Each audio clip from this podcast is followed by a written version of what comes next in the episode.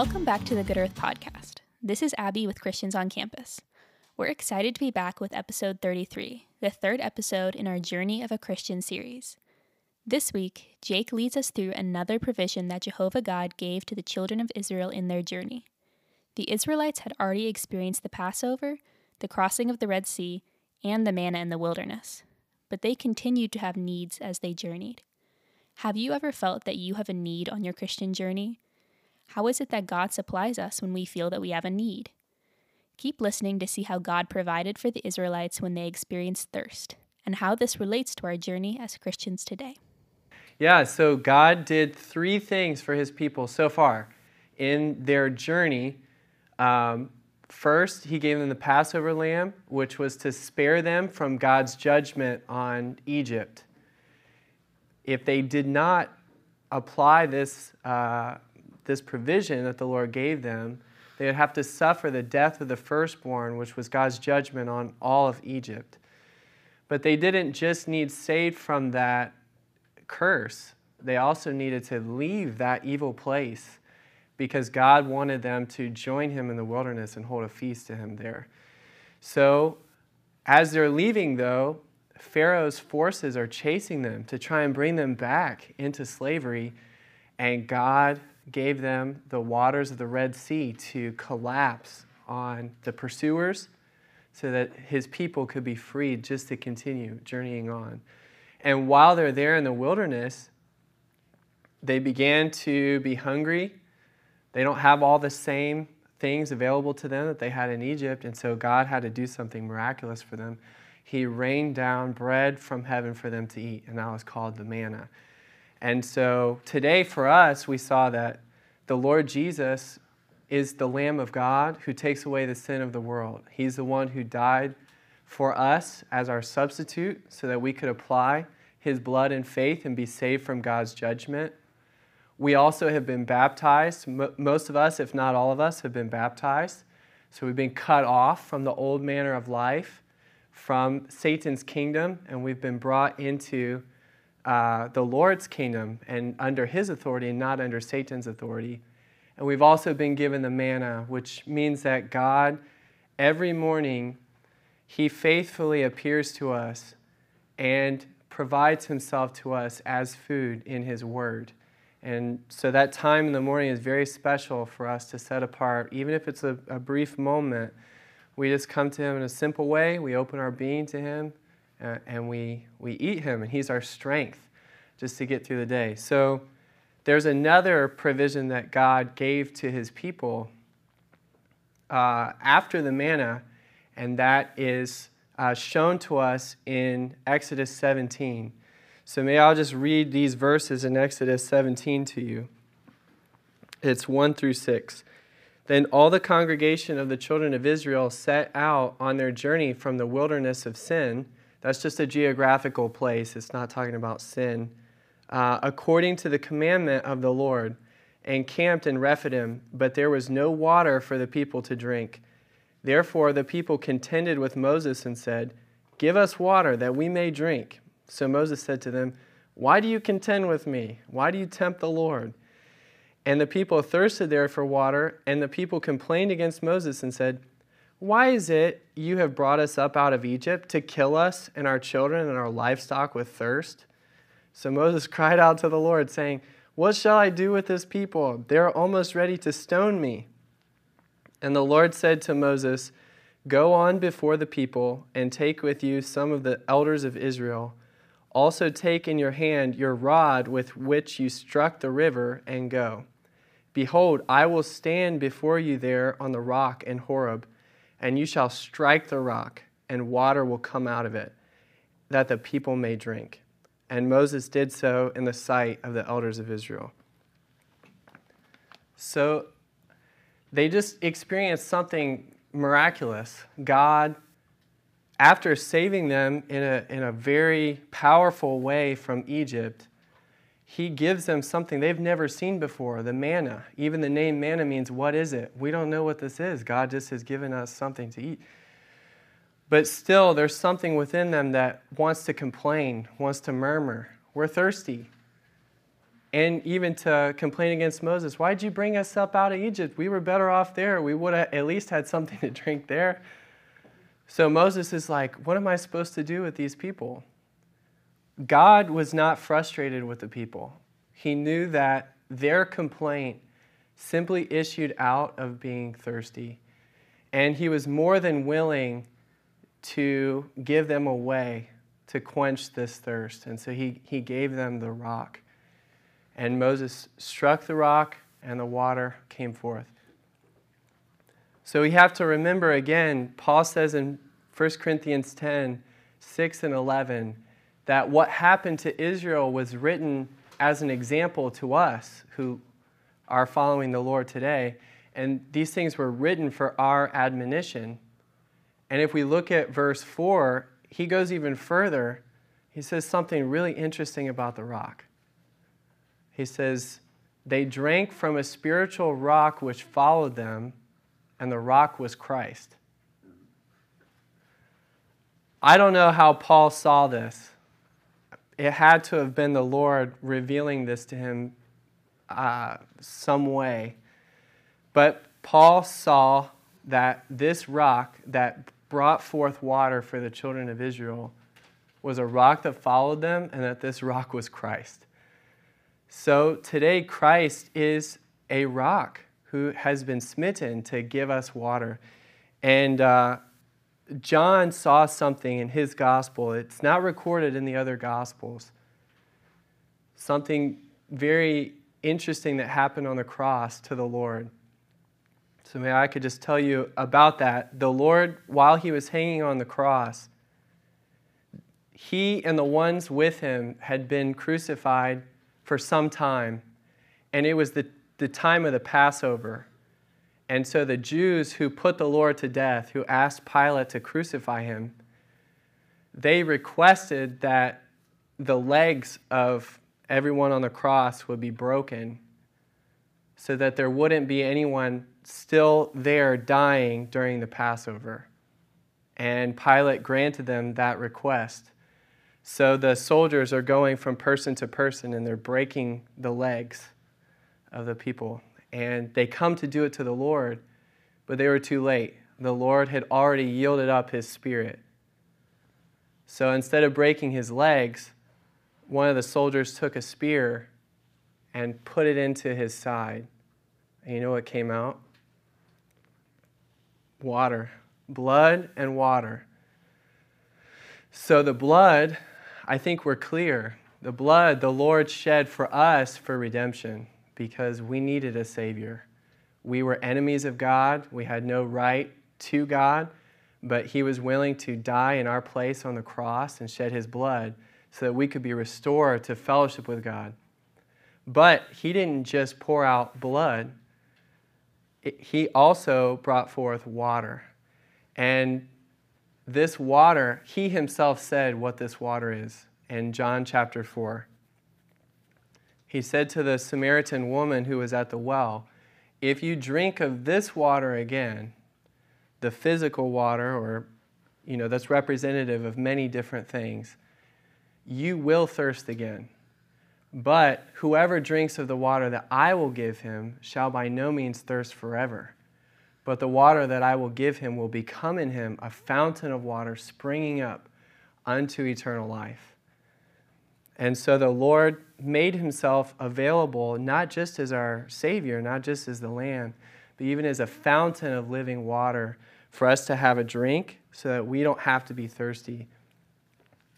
And today, when we want to apply Him, I, I think where we experience this the most is isn't it pretty easy to complain with things that happen in our life?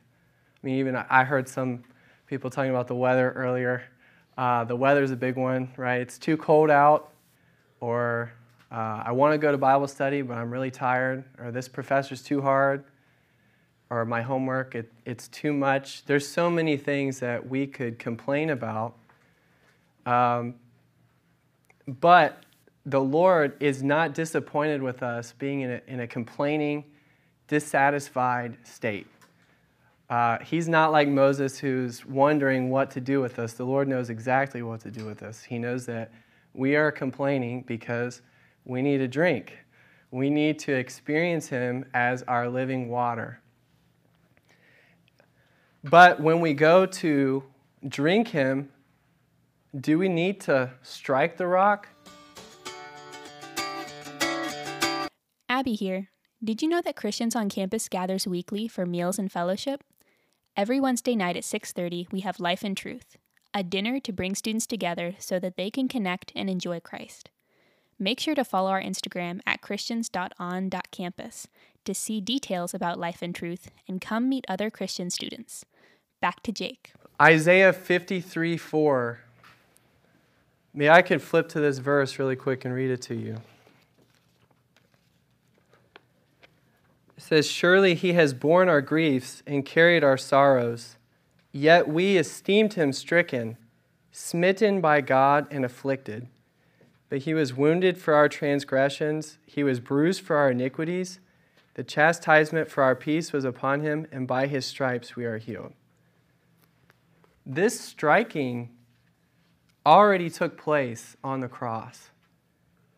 He was esteemed by us as stricken, he also was smitten by God, and this happened once for all. Moses made the mistake in Numbers chapter 20 of striking the rock a second time. But you know what the Lord told him to do? When the people were complaining again, again they were saying, should have just stayed in Egypt. We don't need to be out here in the wilderness having a hard time. We had it better before. Moses said, Listen here, you rebels. Shall I bring forth water for you to drink? And he struck the rock twice. But what the Lord told him was to speak to the rock. It was actually Moses who rebelled against the Lord. And the Lord was not frustrated with the people. Again, he understands.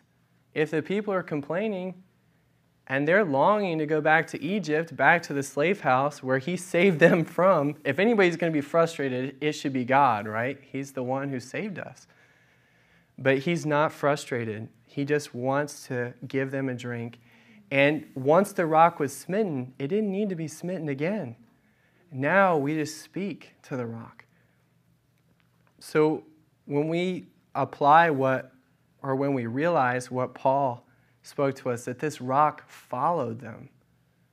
Today we have a Christ who doesn't leave us to figure it out on our own. We have a Christ who follows us wherever we go. And we don't need to strike the rock. We don't need for him to be crucified a second time. What he accomplished for us, he accomplished once for all. Now we just need to speak to Him. We need to open our being to Him. We need to tell Him, Lord, I'm thirsty. I'm complaining. Life is hard. I don't know what to do. I don't know where to go. I need you, Lord. And living water comes forth. So maybe I could just share a, testimony that I had of this um, I took a trip. Well, I had a really busy year in my life. 2017, um, I went to Texas. I went to California. These were all like work related or responsibilities that I, I had. Um, I went to Champaign, Illinois. I went to Poland. I went to a conference, I think it might have been St. Louis, I can't remember, but I was all over the place not all of these trips were covered, you know, by, you know, as business expenses or something like that. Some of these I had to pay for out of pocket, and I didn't have a lot of money, and I was still in college, so I still had school on my mind, and I'm not used to going so many different places. And, and then I, the Poland trip I took with Spencer, he was still in high school, and two other high school boys, and I'm in my senior year of college I've never been out of the country before. I don't speak Polish, so when I get there, I can't interact with the people. I can say thank you and please, and that's about it. The food is different. The landscape is different. We're in this like tiny village. A lot of things were pretty challenging, and, and there were some moments like Spencer remembers. We, we kind of had like some friction here and there, you know. And at times I just had this feeling within me like, Lord, why did you put me on this trip or why is there so much happening in my life? Like, I can't do this. I'm anxious about my finances. I don't know how I'm going to cover all this. I'm tired. Like, I don't know how to care for people, let alone high schoolers. Like, yeah, I'm nervous I'm going to lose my own passport, let alone theirs. But anyway, so I'm just, I'm turning to the Lord, and without realizing it, I was speaking to the rock. The Lord was there. He followed me. He followed me to California. He followed me to Texas, to Illinois. He followed me all the way across the sea to Poland. And the whole time, even though He knew there was complaining in my heart, He wasn't frustrated with me. He only wanted me to turn to Him, to open up my being to Him, to speak with Him, and even one thing that I learned during that time, it became very real to me when the word, it talks about calling on the Lord's name. To, you know, like when you call out to say, if I said, hey, Adam, sometimes I call out to him in the student union and he always turns and waves. So, like, we can call on the Lord like that. And it says in Romans 12, Romans 10 12, sorry, that even the Lord is rich to all who call upon him. And uh, yeah, when I was hitting those walls just throughout that year, Lord Jesus, I need you. That kind of calling, Lord Jesus, help me. I don't know what to do. Lord, I need you. As I'm calling, the Lord became rich, He became present, He became sweet. It doesn't mean that what I was going through wasn't still hard, but there was a, I had water to drink. I wasn't thirsty. I wasn't complaining as much. So it, the Lord wants to be very real to us uh, in, in all of these aspects, and we, had, we just have one more tool to keep turning to Him on our journey.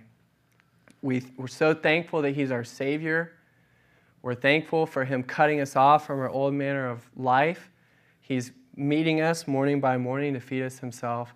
And wherever we go, He's there following us for us just to turn to Him, to call on His name, and to, to tell Him, Lord, give me a drink. While in the wilderness, the Israelites experienced thirst and cried out for water. Jehovah did not ignore their needs and was not angered by them. Rather, when they identified a need, he was ready to supply them. The rock that God provided followed the children of Israel everywhere they went and provided water for them. This smitten rock was a type of Christ, as we see in 1 Corinthians 10:4. We can still experience this rock today, and when we call out to God, he will supply us with his riches.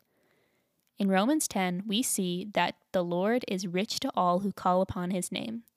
When we are in a time of thirst, we can drink the living waters and enjoy the riches of Christ by simply calling on his name. If you have not done this, try calling, O Lord Jesus, out loud. In your car, in your dorm, or even at work, you can reach out to Christ and experience his riches through his name. Next week, join us as we continue the journey of a Christian with the continued provisions of God.